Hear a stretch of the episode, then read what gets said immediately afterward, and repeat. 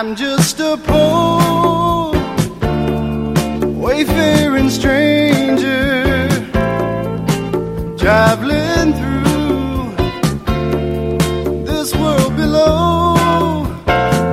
Lord, I swear there's no pain. I know there's no danger that bright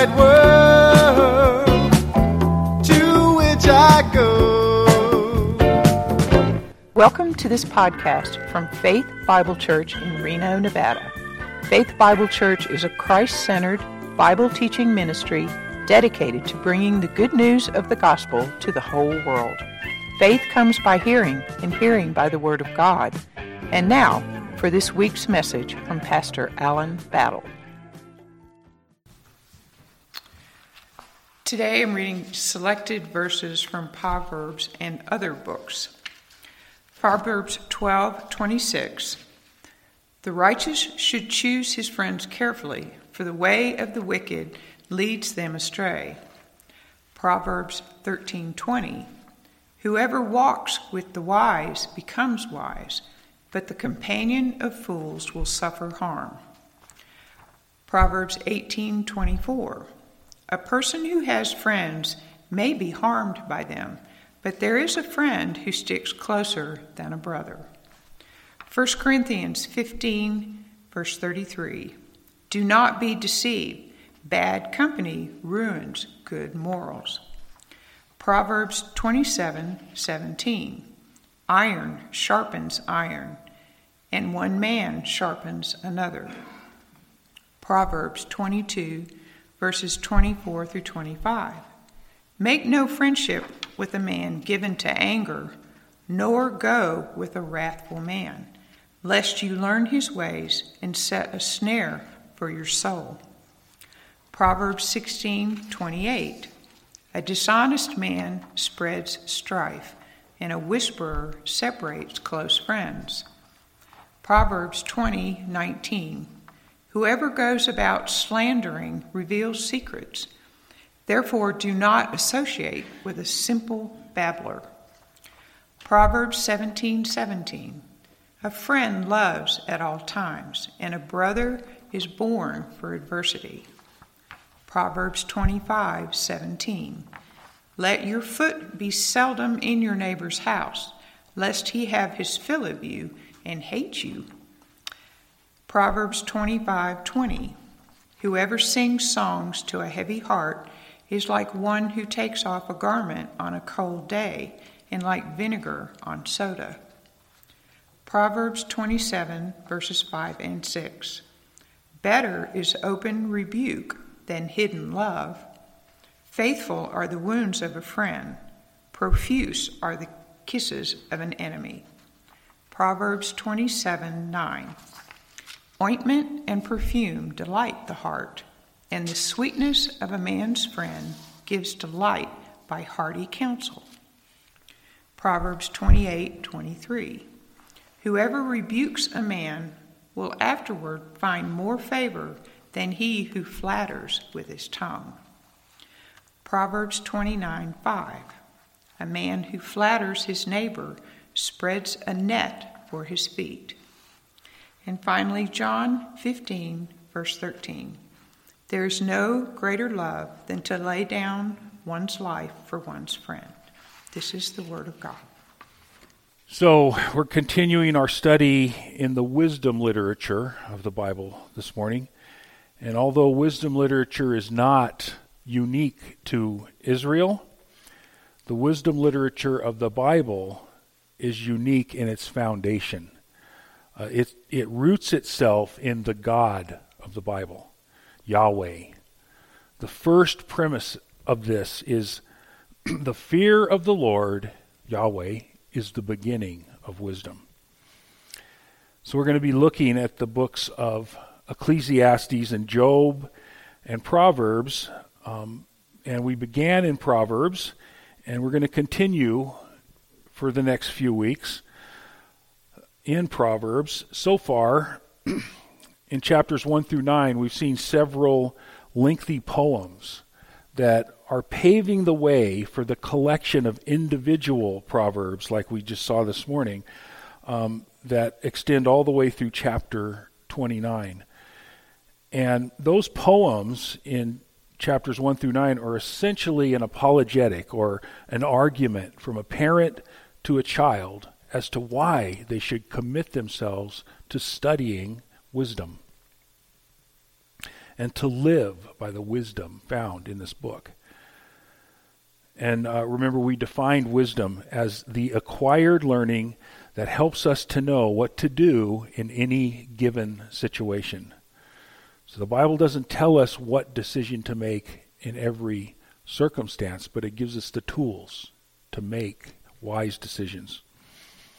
And today we're going to begin a series of topical studies from Proverbs dealing with many of the common areas of life. And friendship is the first one. So, friendship is particularly relevant today in our culture, uh, especially for millennials, who are the largest demographic group by generation in our country. Uh, they are the first generation to be immersed in the digital world. Uh, they are often described as digital natives. And they've grown up with the internet, with mobile phones, with social media. And though they might be communicating with more people than previous generations, that doesn't mean that they have more friends. A recent study found that one in five millennials have no close friends. Zero. Um, MDLinx is a news service for physicians, and it reports that loneliness is, quote, the newest epidemic in America and now affects up to 47% of adults, double the number affected a few decades ago. And being lonely has negative health effects, both physical and mental. Uh, one study says that it increases the chances of premature death by 50%. On the other hand, the positive effects of friendship include the fact that challenges are easier to tackle when we have friends. Uh, rejection and disappointment are easier to handle when we're going through it. And friends help us stick to our goals. And, and I like this one having friends makes you more attractive. the most famous friendship in the Bible is the friendship between Jonathan and David. David was a rising star in the court of King Saul, and Jonathan was the son of that king. And the Bible says that the soul of Jonathan was knit to the soul of David, and Jonathan loved him as his own soul. And throughout David's long and troubled relationship with Saul, Jonathan remained a faithful friend. In fact, God in in God's providence, Jonathan literally saved David's life from the murderous intentions of his father. So friends are important to have. And that's the first point. Out of all the relationships that we have, leaving our relationship with God aside for the moment, friendship is the most important. Now, how can I say that? Isn't your relationship with your parents more important, or siblings, or what about your spouse if you're married? Or what about your children if you are a parent? Aren't all those more important relationships than friends? Well, I say no. Why? Because as we mature, the kind of child, sibling, spouse, parent that we are is shaped by the friends that we hang with. this is not to say that you can't have a friendship with relatives. You can. You know, spouses should be best friends, but friendship is over and above those family relationships. And nothing forms your character more than the company that you keep. So the Proverbs, which is primarily aimed at young men, says this in 1226 The righteous should choose his friends carefully, for the way of the wicked leads them astray.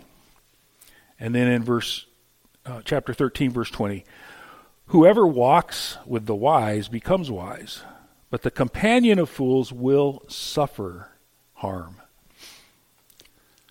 So the first and very influential relationships that we all have are with our parents and our siblings. But as we mature, we begin to pull away because we want to be our own person, and rightly so.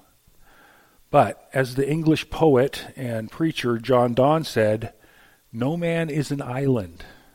It's impossible not to be influenced by the people that we keep company with. And the path we choose is determined by our traveling companions. The innocent young man can soon become corrupted if he chooses the wrong ones. Madame Folly, you remember her from those poems? She's constantly tempting him with promises of pleasure and quick gain by associating with the wrong crowd. And it doesn't just apply to young men. Here in 1 Corinthians 15:33, a thousand years after Solomon, the apostle Paul gives the same advice to all Christians. Do not be deceived, bad company corrupts good morals. Could this be a, a prophecy of the 70s British rock band by that name? Bad company till the day I die. Well, not really, but I'm sure that some of their songs, though, did help corrupt the morals of uh, young men in that day. Proverbs lists several negative effects of keeping bad company. Uh, bad company appeals to our fleshly nature, and peer pressure is a strong force. So, Proverbs 22, 24 and 25 says, Make no friendship with a man given to anger, nor go with a wrathful man, lest you learn his ways and set a snare for your soul. The Bible has a lot to say about anger. Uncontrolled anger destroys both the lives of the perpetrator and his victims.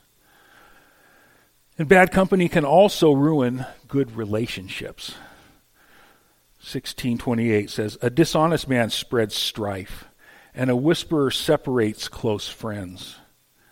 If someone wants to use you instead of support you as a friend, he will often isolate you from others who might see what's happening and might want to warn you off. This is a common theme in literature. Remember in The Lord of the Rings, King Theoden's treacherous advisor, Wormtongue.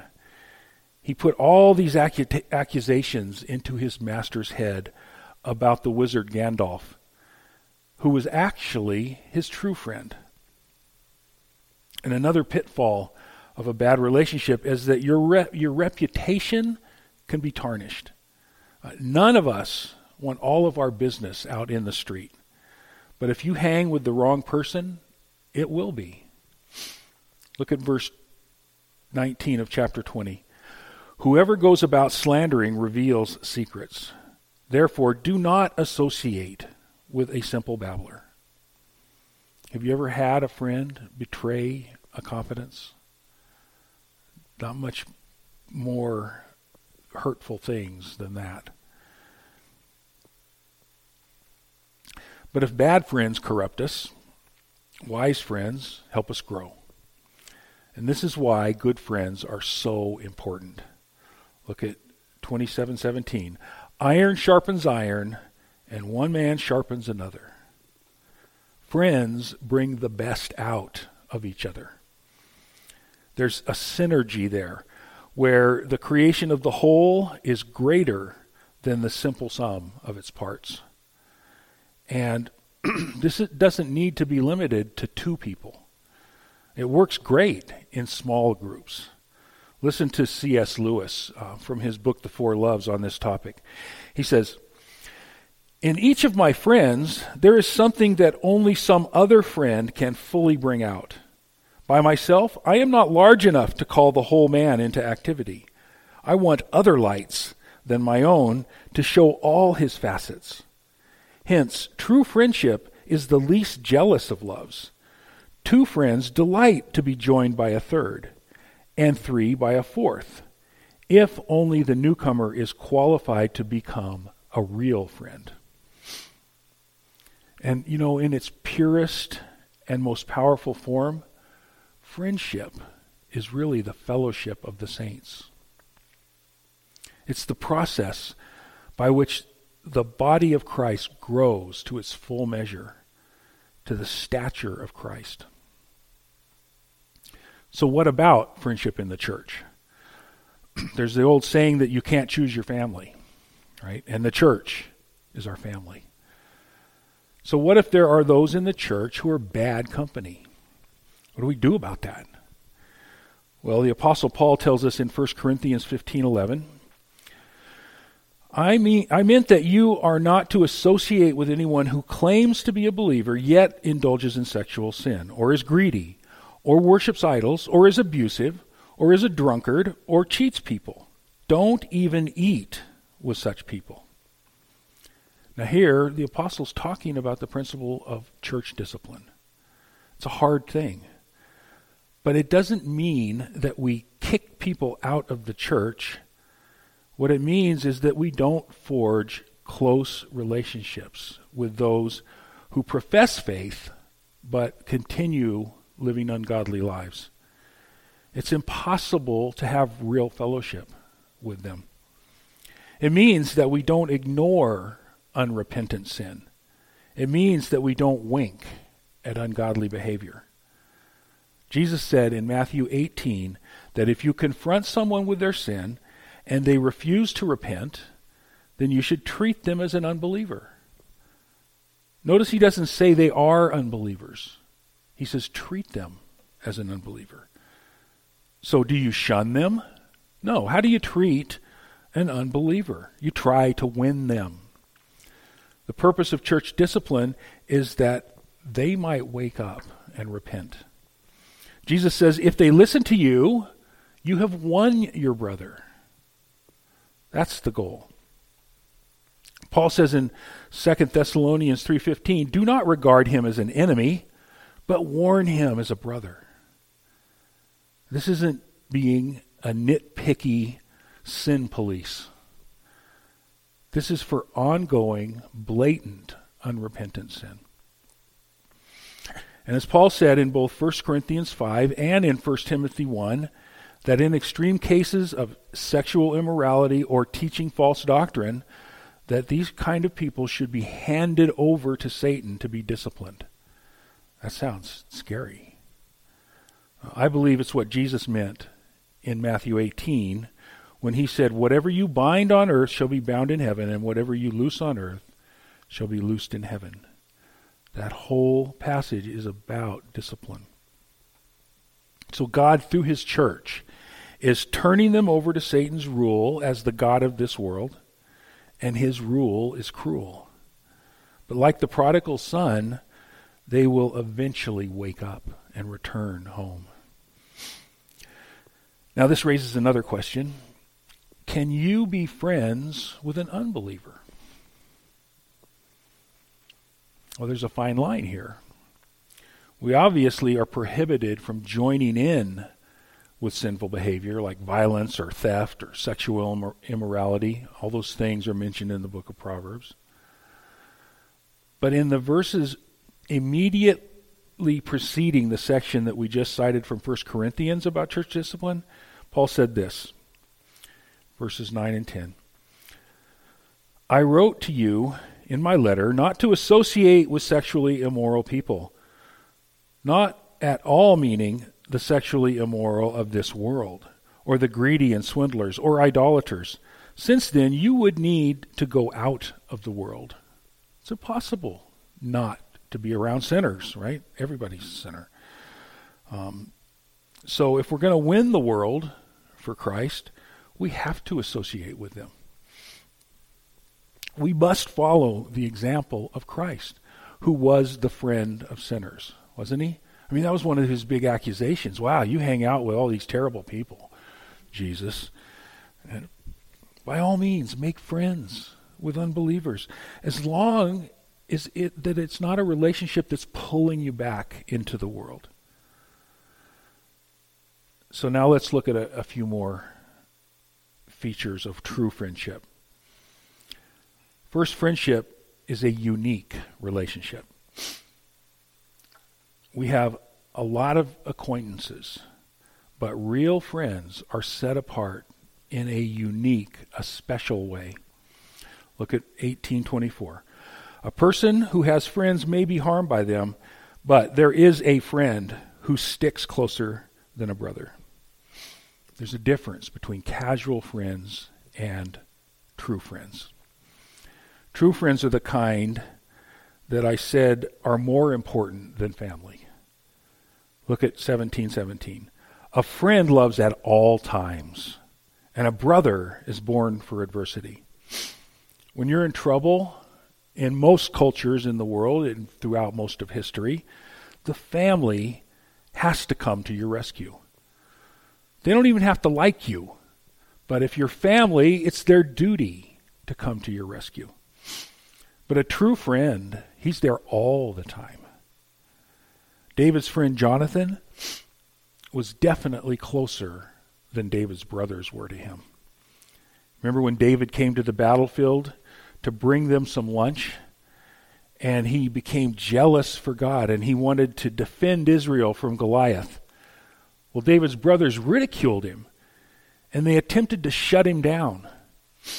But Jonathan was David's biggest fan. He was his biggest cheerleader. 1 Samuel 19:4 says, "And Jonathan spoke well of David to Saul his father and said to him, Let not the king sin against his servant David, because he has not sinned against you, and because his deeds have brought good to you."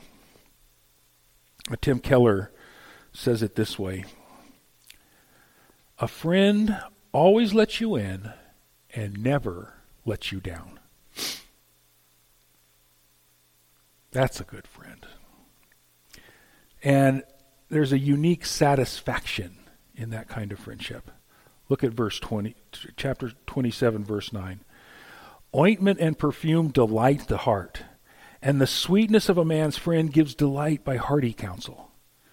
Friendship is described here as sweet and delightful. This is the goodness of friendship. This is why people with friends are happier and healthier than people without them. We're designed by God to have these kinds of close relationships. Another feature of friendship is that it is completely voluntary. It's like grace. It's freely given. All of our other close relationships are beyond our choice. You don't choose who your parents are. You don't choose who your children are. Not many of us have the means to choose our neighbors or our boss, but we can choose our friends. In fact, the first proverb we saw today said just that. The righteous should choose his friends carefully. So it's something that we are urged to do. Having said that, though, we must also acknowledge that God is involved in the process, isn't he? It's the age old dilemma of God's sovereignty versus man's free will. Again, C.S. Lewis says it well. He says, A secret master of ceremonies has been at work Christ, who said to the disciples, You have not chosen me, but I have chosen you, can truly say to every group of Christian friends, You have not chosen one another, but I have chosen you for one another. The friendship is not a reward for your discrimination and good taste in finding another one. It is the instrument by which God reveals to each the beauties of all the others things work together for good to those who love God and those who are called according to his purpose, including the friendships that we have Another feature of friendship is that it is shared. Friendship has to be about a shared interest. Without that, there's only acquaintance, there's only coexistence. Friendship itself isn't the goal, it's the product of the shared experience. Lewis again says, That is why those pathetic people who simply want friends can never make any. The very condition of having friends is that we should want something else besides friends. According to Lewis, no friendship can arise unless there's something for the friendship to be about. A common interest like baseball or, or commitment to studying linguistics like he had with his friends or serving the poor, anything that can be shared. Friendship arises when two or more companions have something in common that others don't share. Lewis said, Those who have nothing can share nothing. Those who are going nowhere can have no fellow travelers. Then he goes on to say, Friendship arises out of mere companionship when two or more of the companions discover that they have in common some insight or interest or even taste which the others do not share, and which till that moment each believed to be his own unique treasure or burden. The typical expression of opening friendship would be something like this What? You too? I thought I was the only one. So, several years ago, Gina and I became friends with Pete and Carla. And we went to the same church for years, didn't know each other. But our friendship began one day when we were sitting together at an outdoor worship service, and Pete and I started talking about music, of all things. And uh, we we share the same tastes and the same enthusiasm for music. So our friendship began with that common interest. But as we grew and we shared our faith with one another, it continued to deepen. It also helps that our wives have so much in common. Pete says it's almost like we're married to the same woman. Friendship is also careful. What do I mean by that? I mean that friends are in tune with each other's feelings. Here's a proverb that teaches us to take such care. 25:17 Let your foot be seldom in your neighbor's house, lest he have his fill of you and hate you. Consideration is at the heart of a good friendship. Friends don't take advantage and they don't make the other unnecessarily uncomfortable. And I have to admit, I'm not the best at this. I mean, what's not to like about me? You know? The more the better, right? Well, my wife is much more sensitive to me, to this kind of thing, and sometimes she has to remind me. There's another proverb about how to be an insensitive friend, 2520.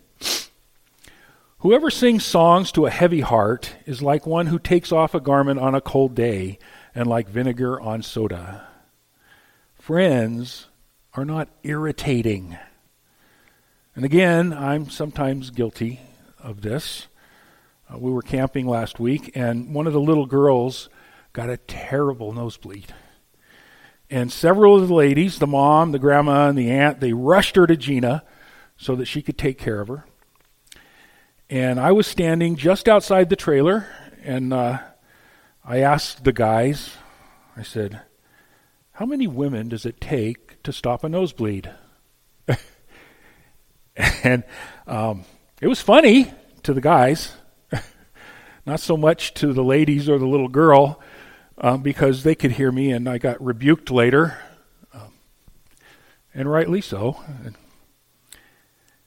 And speaking of Gina, here's a proverb that I learned to heed early in our marriage. I didn't get it on the slide, but it's Proverbs uh, 27:14. It says, "If anyone loudly blesses his neighbor early in the morning, it will be taken as a curse." I often wake up singing. And my wife is not a morning person. so I'm not I don't I don't always do it, but I try. Okay? Or not to. And finally, friends are also to be candid. That is, they tell the truth, even if it's uncomfortable. You know, if we never say hard things, it's because we don't care enough to say the hard things.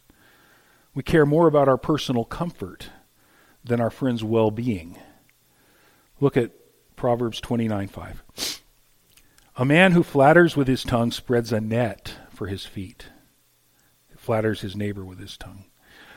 Um, I used to think that this meant that the flatterer was planning evil, that he was actually actively trying to do harm. Um, the net means a trap that you lay to catch an animal. But I think it might simply be the unintended consequences of flattery, of not being candid.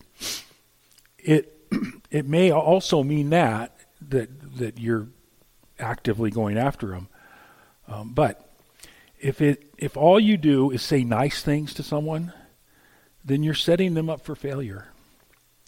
You're not warning them about the net that's about to be sprung. And a good friend will not be offended by such truth. They'll recognize the heart behind the candor. Look at 27 6. Better is open rebuke than hidden love. Faithful are the wounds of a friend, profuse are the kisses of an enemy. We should care enough to have the courage to warn our friend of coming danger. If they continue in the wrong direction, it's going to hurt them. So, there are several features of godly friendship from the book of Proverbs. Let's use them. Let's use them together to forge closer friendships among one another here at Faith Bible Church. I've had some really good friends in the course of my life. And some of them are still around. Some of them are here. Some of them have drifted away and some have even died.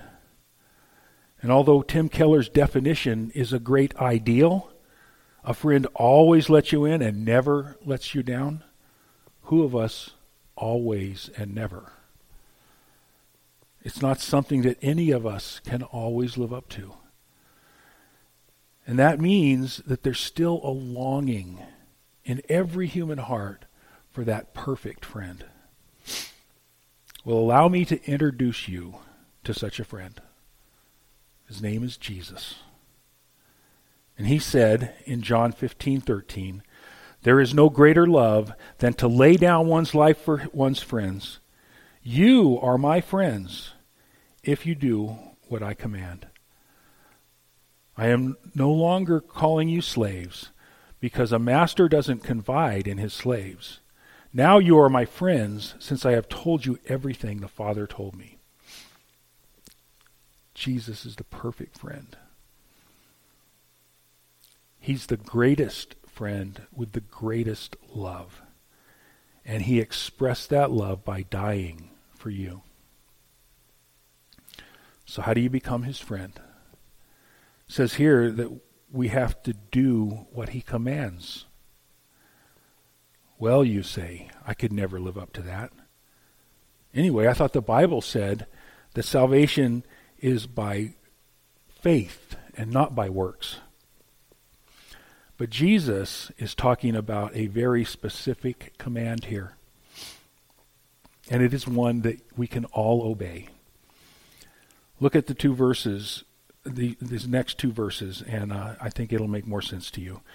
John 6, 28 and 29. So then, they said to him, What must we do? They're talking to Jesus. What, what, what must we do to accomplish the deeds God requires? Jesus replied, This is the deed God requires to believe in the one whom he sent. And then in 1 John 3:23, the apostle writes, "Now this is his commandment, that we believe in the name of the Son, of his Son Jesus Christ, and that we love one another just as he gave us the commandment." That's how you become God's friend, by believing, by putting your faith in Christ. Jesus is not only the perfect friend, he is the perfect, sinless Son of God. He is the friend that sticks closer than a brother. And he always lets us in, and he never lets us down. And he is ever widening his circle of friends. Are you one of them? Let's pray. Thank you, Lord, for the amazing privilege of being your friend. Lord, thank you that you've given us your word that we might learn and grow in our friendships, that we might learn to become the friend that you are to us, and that we need to be to others. So, Lord, we praise you. We thank you for this time together today, and we give you all the glory in Christ's name. Amen.